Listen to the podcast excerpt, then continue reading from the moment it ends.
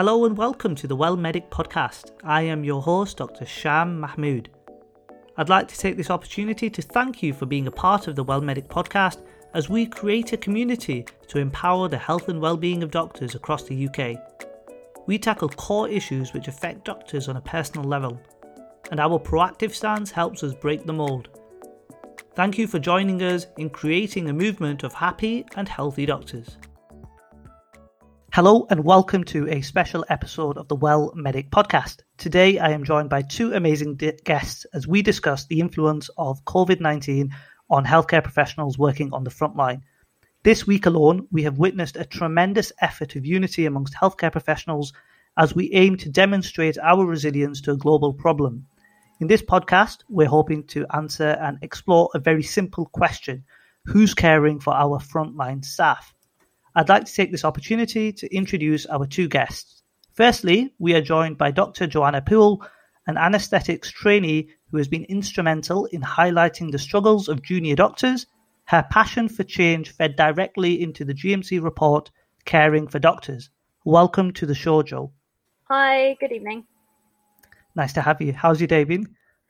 Yes, lovely weekend off. Been nice and sunny out in the garden. Fantastic. Thank you so much for joining us.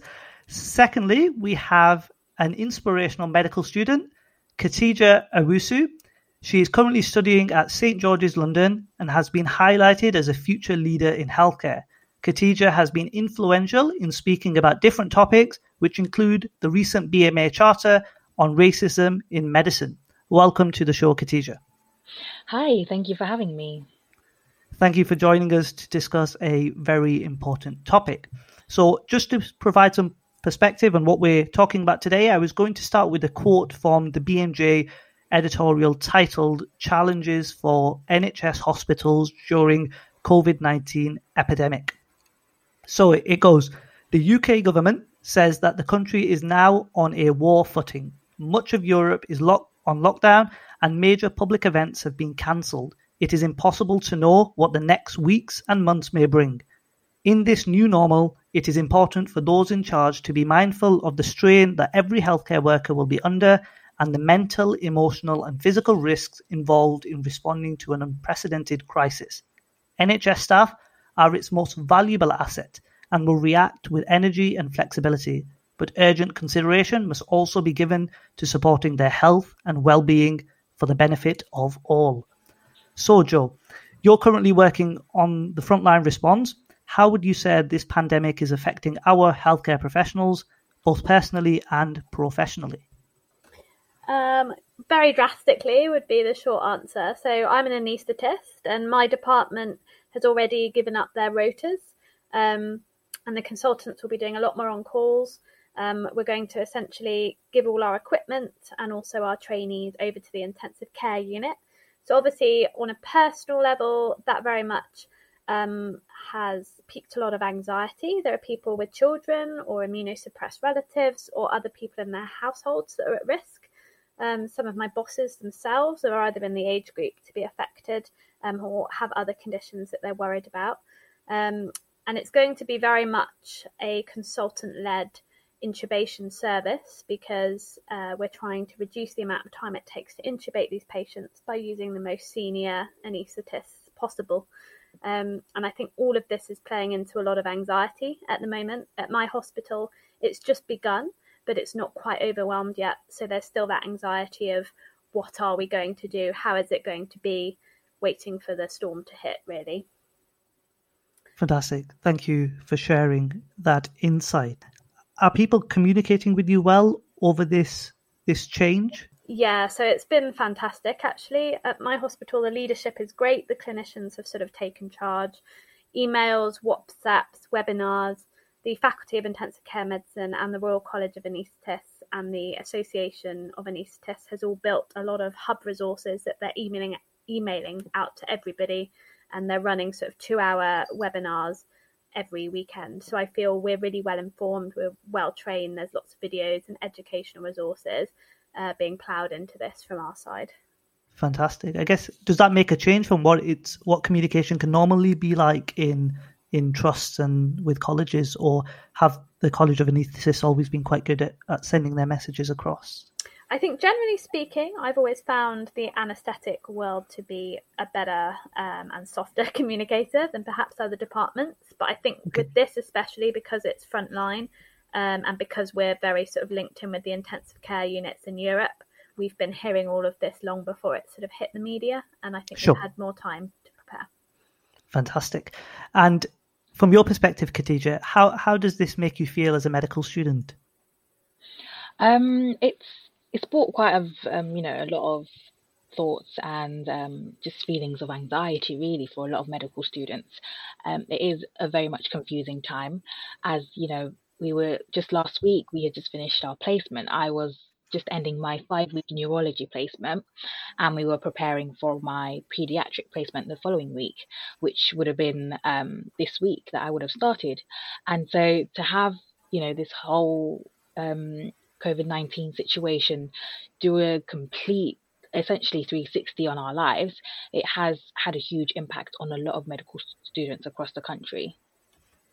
Again, when it comes to communication with, with yourselves and, and your medical school, has, has that been effective? Have you felt well informed of the of the situation?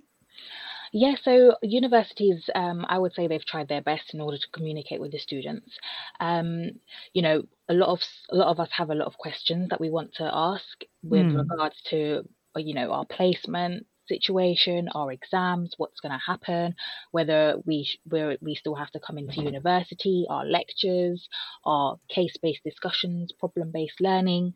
So we do have a lot of questions, and luckily at my university we have a platform called Uni2, where students are able to post their questions and staff members are able to you know give their responses back.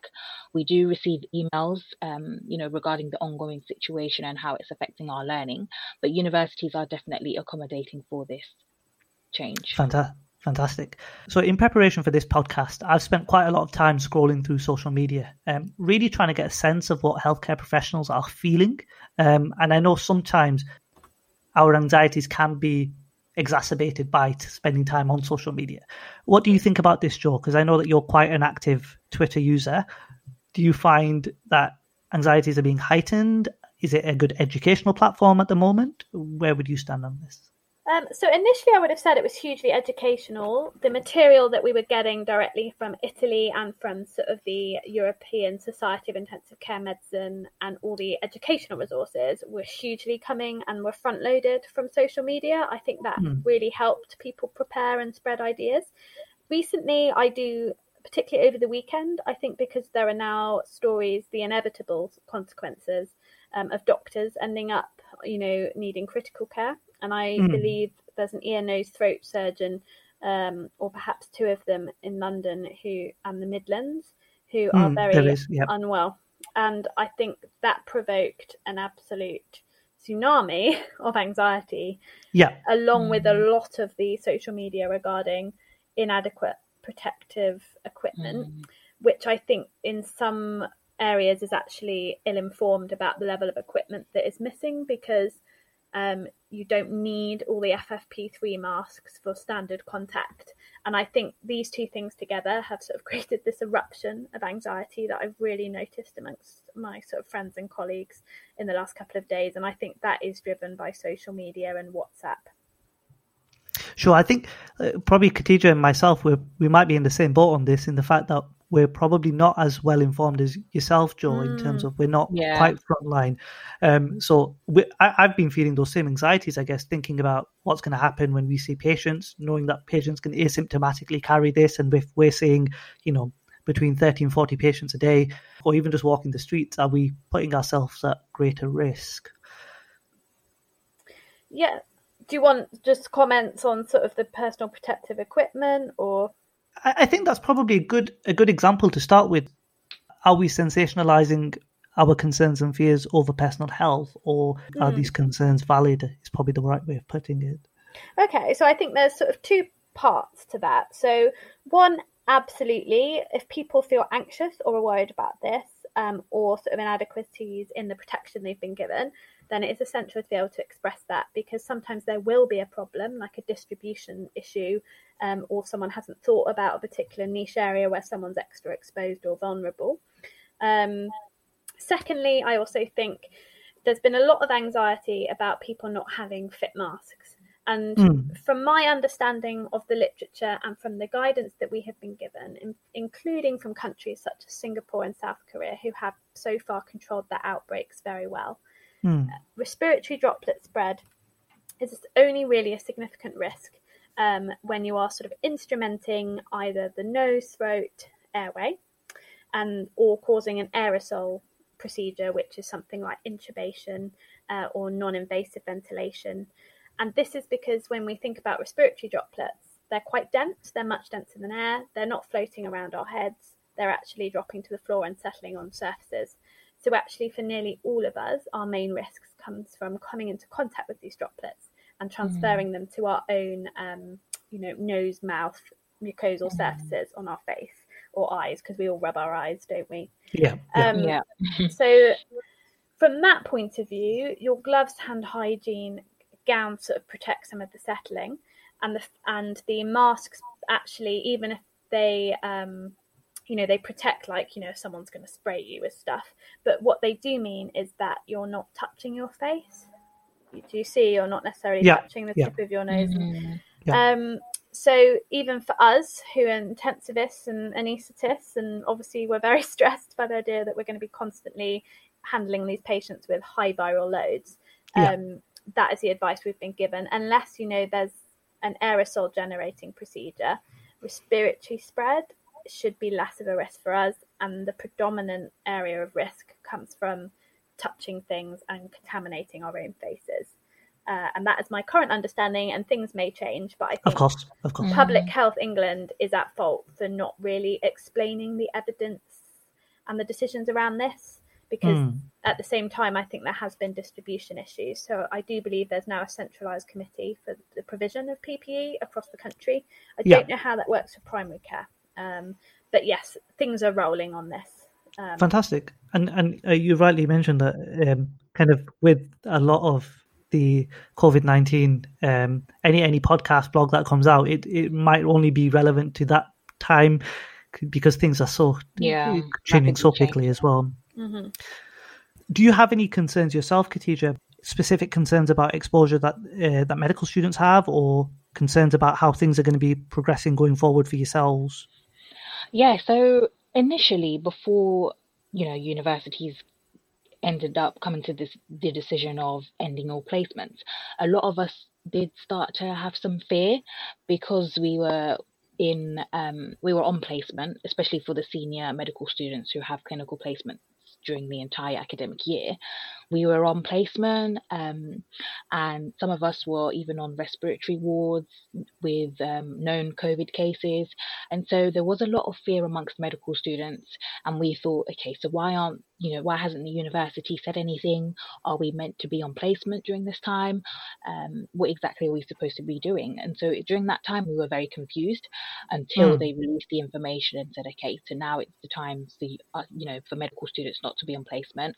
Um, it does add to the strain on the already hardworking healthcare professionals, you know, fighting the situation. And so having medical students there sort of in the way would really help the situation. Um, so yeah, a lot of us have been, um, I guess, at home. Um, there are a lot of medical students who are also volunteering through various ways, but essentially, you know, universities have advised us to stay at home and, you know, they're gathering resources to put a lot of our learning online. Of course, the online learning cannot replace actually being on placement and speaking to patients and getting involved, but you know, they've got to do what they Hmm. can in this situation essentially. Yeah, it seems. Um, I, I guess we're we're blessed by technology that we can actually get Yeah. resources quickly to the people that need them. Exactly. Um, just as we're we're following uh, social distancing by doing this podcast online. So um, I was going to move on to talk about self care. Um, so self care is a is a term that often polarizes opinions amongst uh, healthcare professionals. So recently there was a, a really good BMJ opinion blog. I'm not sure if you guys have read it on the importance of self care for doctors, and it focused specifically on sleep. It was by Dr. Michael Farquhar and Sharina Unad Kat. Um, do you guys have any pointers about what we should prior- prioritize as, as things do become more pressured? Uh, yeah, I suppose I can say so. I've been through obviously like a point myself last year. Um, I really got to the point I wanted to quit, and you know, I also had like a lot of post traumatic stress relating to an intensive care case. And I think what I was made to realize through those experiences and through talking to the experts and things is that um, even if we think we don't deserve it or it's uh, weak and wussy to need self care, it's part of enhancing your performance. Like an athlete would have the right nutrition and would have the right sleep and would you know go and have ice baths to cool their muscles. There are certain things we need to do for our own sort of emotional resilience and for our own thought processes you know and our cognitive awareness of of you know thinking through complex medical problems or you know theory of mind and reacting with our colleagues um, is that we have to rest and recharge. We have to prescribe it to ourselves. It's part of sort of endurance training um, and it's part of you know remaining healthy and well and resilient for our patients. Um, you know they don't benefit from us working ourselves to the bone and having outbursts and quitting uh, or getting cognitively overwhelmed and not being able to make the right decisions when we're stressed um, and i think ever since i thought of it that way you know sort of we're elite performance um, athletes in a way i think that's really helped me sort of reconcile uh, this idea that actually this is a long game and we need to yeah. prescribe ourselves downtime. That's that's uh, no, I, I like I really like the analogy uh, with elite performance athletes. Yeah. I'll now start to think of myself as Mohamed Salah or Sadio Mane. exactly. What do they need to do to achieve? You know, we're playing a hard game. You know, this is yeah. Got to stick with it. Yeah.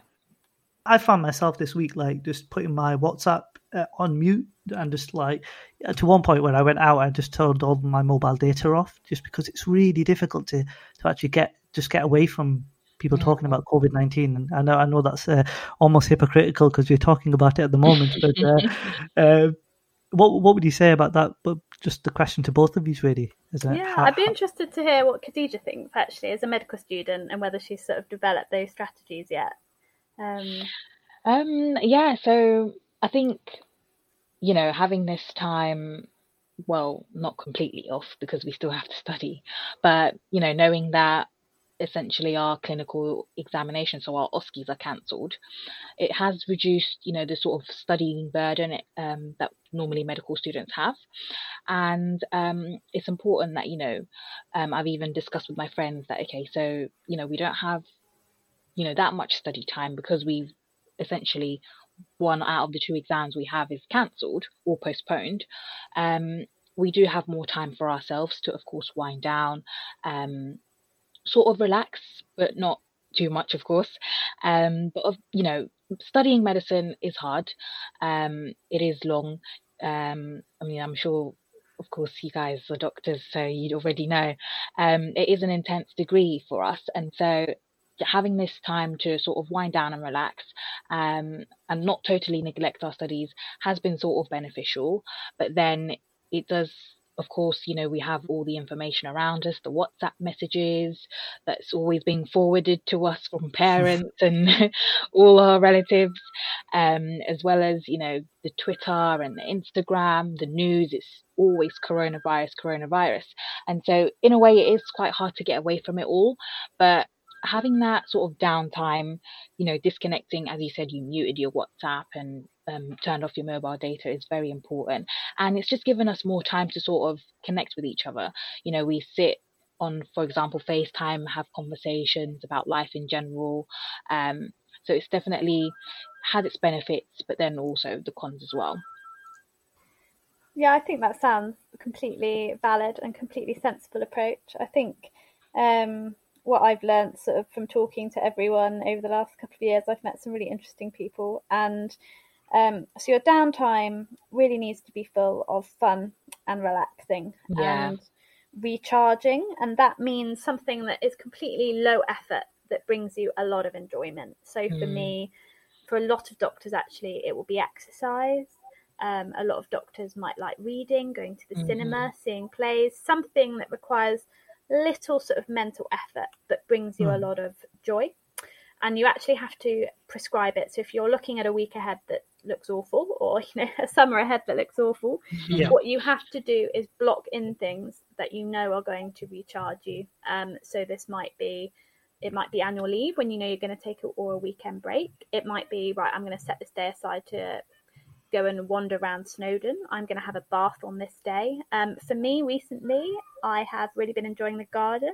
Like i've discovered this in the last sort of year that i love Mhm. gardening. You plant Fantastic. seeds Mm. wander out and then in like a few weeks like something really pretty has grown. Um and then the other thing is just computer games. I had such a good day today. I literally was like i got so stressed with twitter yesterday. I was like you know what? I can see which direction this is heading in. I'm going to i downloaded the sims i went Yeah. out for a two hour walk with People have half. been talking about Sims. obsessed with the sims like you can just lose like three hours of your day and like god i haven't thought about anything stressful for like three hours you know and then I, I wasn't on the you know then wasn't on twitter i wasn't on whatsapp i wasn't thinking about anything complex and then i went out for a beautiful walk and i'm just so relaxed and you know i know the hospital's going to be held tomorrow I've just we've just Yeah. had emails over the weekend about how every single bed in our hospital is pretty much going to be for a corona patient that's 800 Wow. beds right and you know and then i've got surgeons messaging me to ask how you use the ventilator and Wow. you know it's surreal but i'm actually so ready for it um Mm. but yesterday I was very wound up, and that's because I had everyone saying, you know, we're all going to die. You're going to die because you're intubating airways. Um, and I just think it's not healthy to be surrounded by that constant Yeah. buzz. Your brain was never designed to just keep taking a cortisol hit and adrenaline and not having anything to do with it, you know, and actually forcing yourself just to, I would almost just have a safe and just put your phone in it and Mm-hmm. go off and do anything else. You know, what's going to happen in 10 hours that you really need to know about? Like, you know, if it's that bad, someone will come and find you, right? Maybe not at the moment, but um, yeah, I'm just, I'm just so impressed with how much better my mood is today, having made that conscious Yeah. effort. So I really advise that. And I think you made a really good point about purposely having that sort of time to block, you know, time blocking time away for yourself. Um, whether, you know, the coronavirus situation is here or not, just in general in life and through working or as a medical student, purposefully having that time set aside for yourself and making it intentional is Mhm. definitely very beneficial for our well-being. Yeah, absolutely. I've always I I've thought of it recently as say, you know, you've got this racehorse. There's, you know, a lot of, you know, a lot of investment has gone into this thing. It's, you know, it's a machine. That's Mm. us. And, you know, we've got to race and, you know, you're doing the Grand National and you're going over these fences and it's hard and it's heavy and, you know, things happen and it can be quite traumatic. But Mm. actually, if you're preparing that racehorse, what you don't do is whip it flat out for yeah. weeks on end. You pace. You say, right, it's going to have a rest day. We're going to do hill work on this day, and then we're going to do some light walking on this day. We're Mm. going to give it a massage and infrared therapy. I'm quite a horse person, so there are a lot of horse analogies. I do apologise. Fantastic. But, you know, we're not kind or even logical to ourselves. We're animals. We have Mhm. biology. It we can't, you know, outthink it. It is what it is.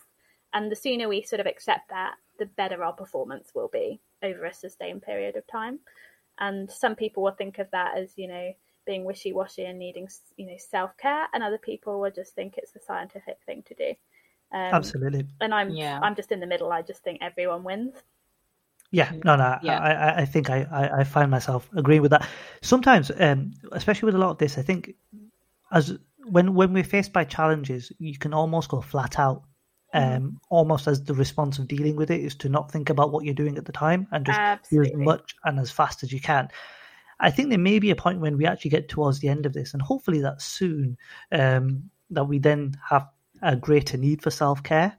hmm Uh, and it's about then being able to recognize that. And I think that sometimes can be the bigger challenge. for sure. I would say, you know, when I had post traumatic stress, it was three or four months after the actual incident, and I didn't see it coming. And I'm I'm not a squeamish person. I wasn't extra upset at the time. It was a standard, you know, head injury in a young man that died, and it was Mm. gruesome. But Mm. that was not different for me. Um, so it, it just was bizarre to me that I felt the way that I did.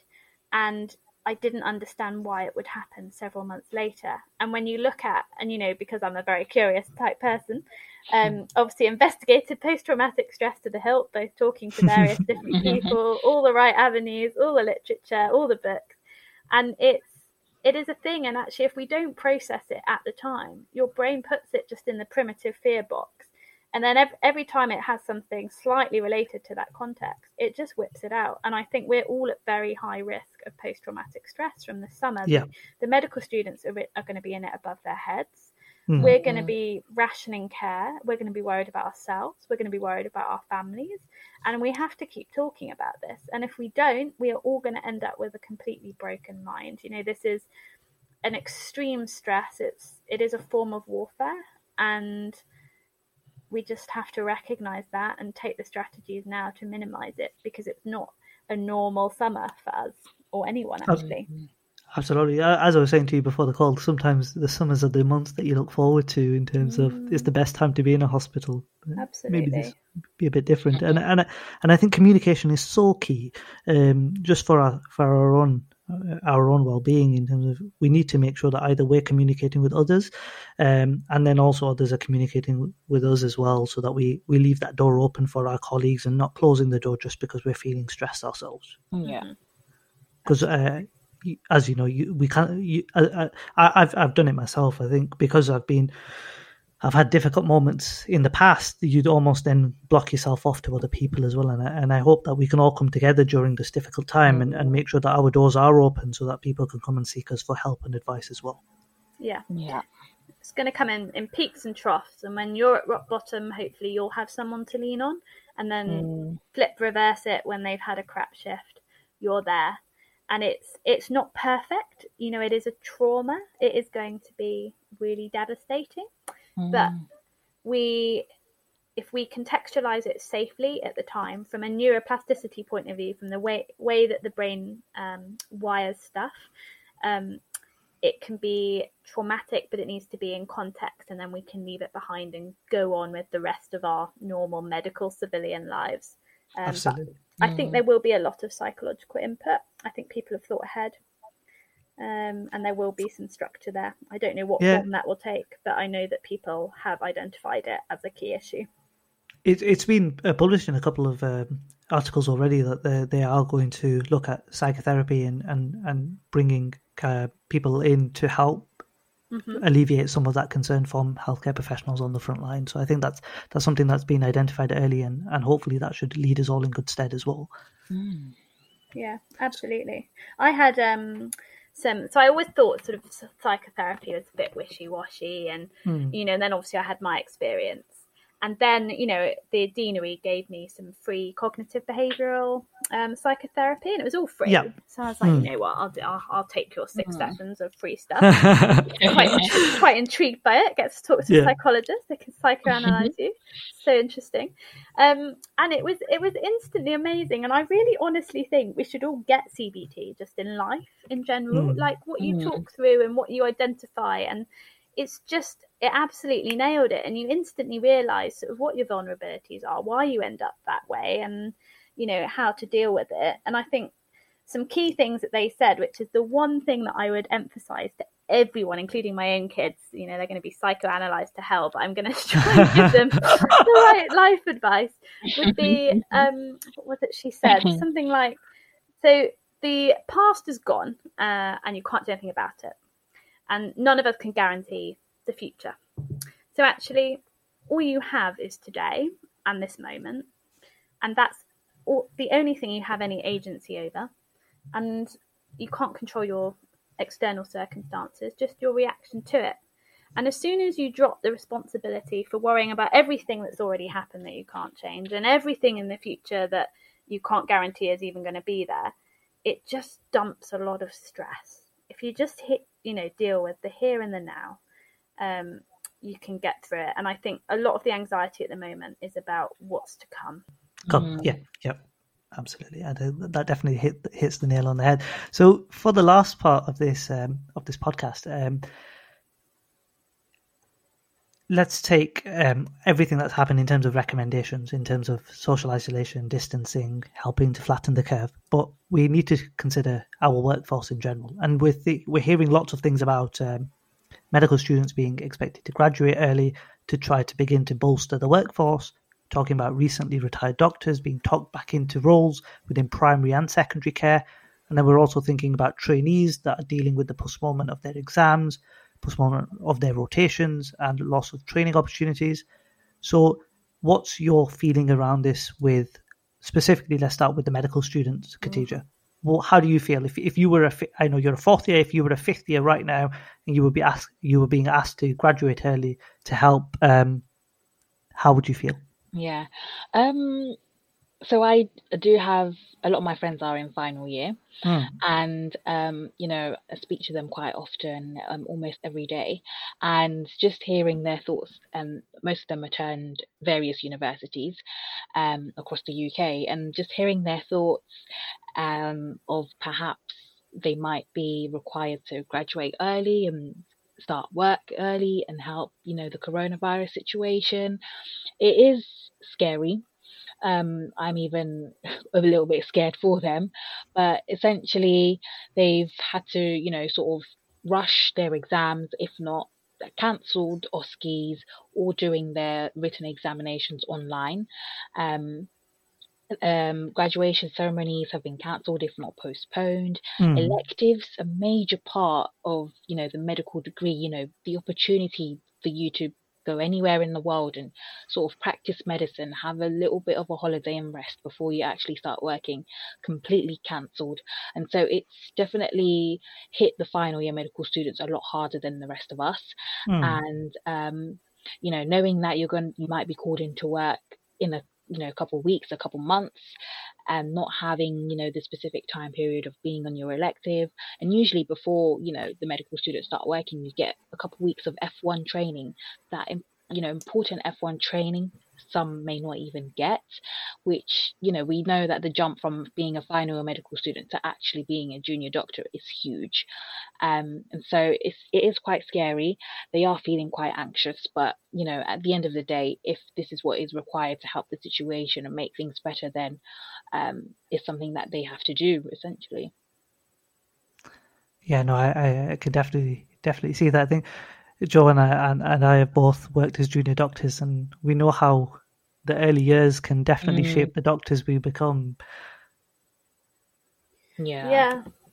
I think um, it's going to be it is going to be hard for you guys. I think you have had a lot of like sort of normal structure taken away from yeah. you, and I think it's it's difficult enough cracking on with the wards you know, without this and without sort of a, a, set training curriculum, the only and there is a silver lining if you, if you mm. want to listen to it, I'm not trying to sell it to you, I promise, is um the medical workforce at the moment is incredibly cohesive.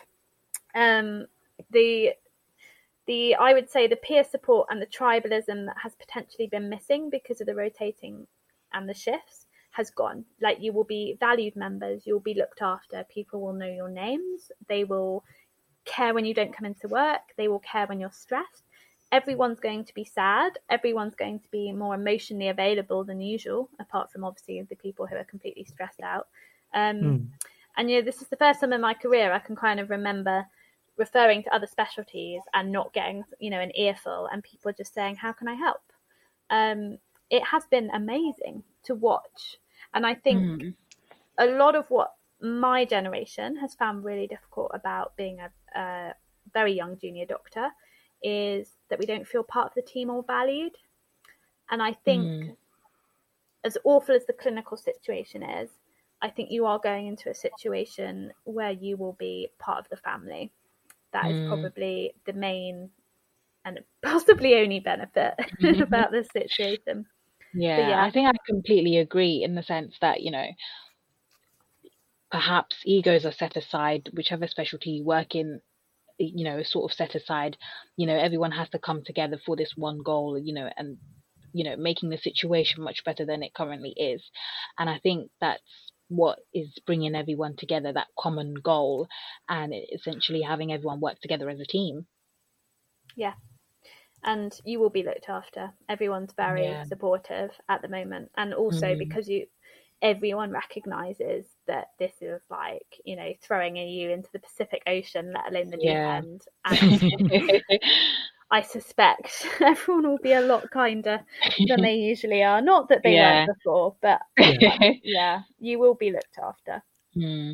It- It's interesting because when I remember kind of the journey from fifth year to to, to F one is is it's it's really strange in the sense that I wonder if we all have like this altruistic viewpoint when we first start that we're going to save lives and all this type of stuff, and we almost lose. But I think it's it's it's almost like you don't need to have that now because people will be caring as much for you as you need to care for your patients as well, which I think is quite a, a unique situation to be in Mm. sometimes but it, um, yeah, it's uh, it's going to be interesting, and I guess all of us would love to to know the view of doctors that are or junior doctors that are, oh, sorry, fifth year uh, medical students that are preparing uh, for their last couple of months as students, and and as you said, that elective, I, I wish there was a way of just bringing that elective back, uh, so maybe you can give just uh, like a, a couple a couple of weeks sabbatical from F one so that they can go on their elective when Yeah. everything has Oh, kind that would of be good actually. Yeah, no, you're owed it. Mm. I want to know what perks we're going to get at the end of this summer. A- absolutely. if I don't get my free parking, I'm going to throw a hissy fit. I, I, I've seen a lot of your posts about the free parking, and I think it really Still hurts when you have to. It's so true. angry. I can only imagine it. It's probably not as expensive uh, up north as it is down south. So I guess that, Yeah, up north was so much cheaper. I could understand it.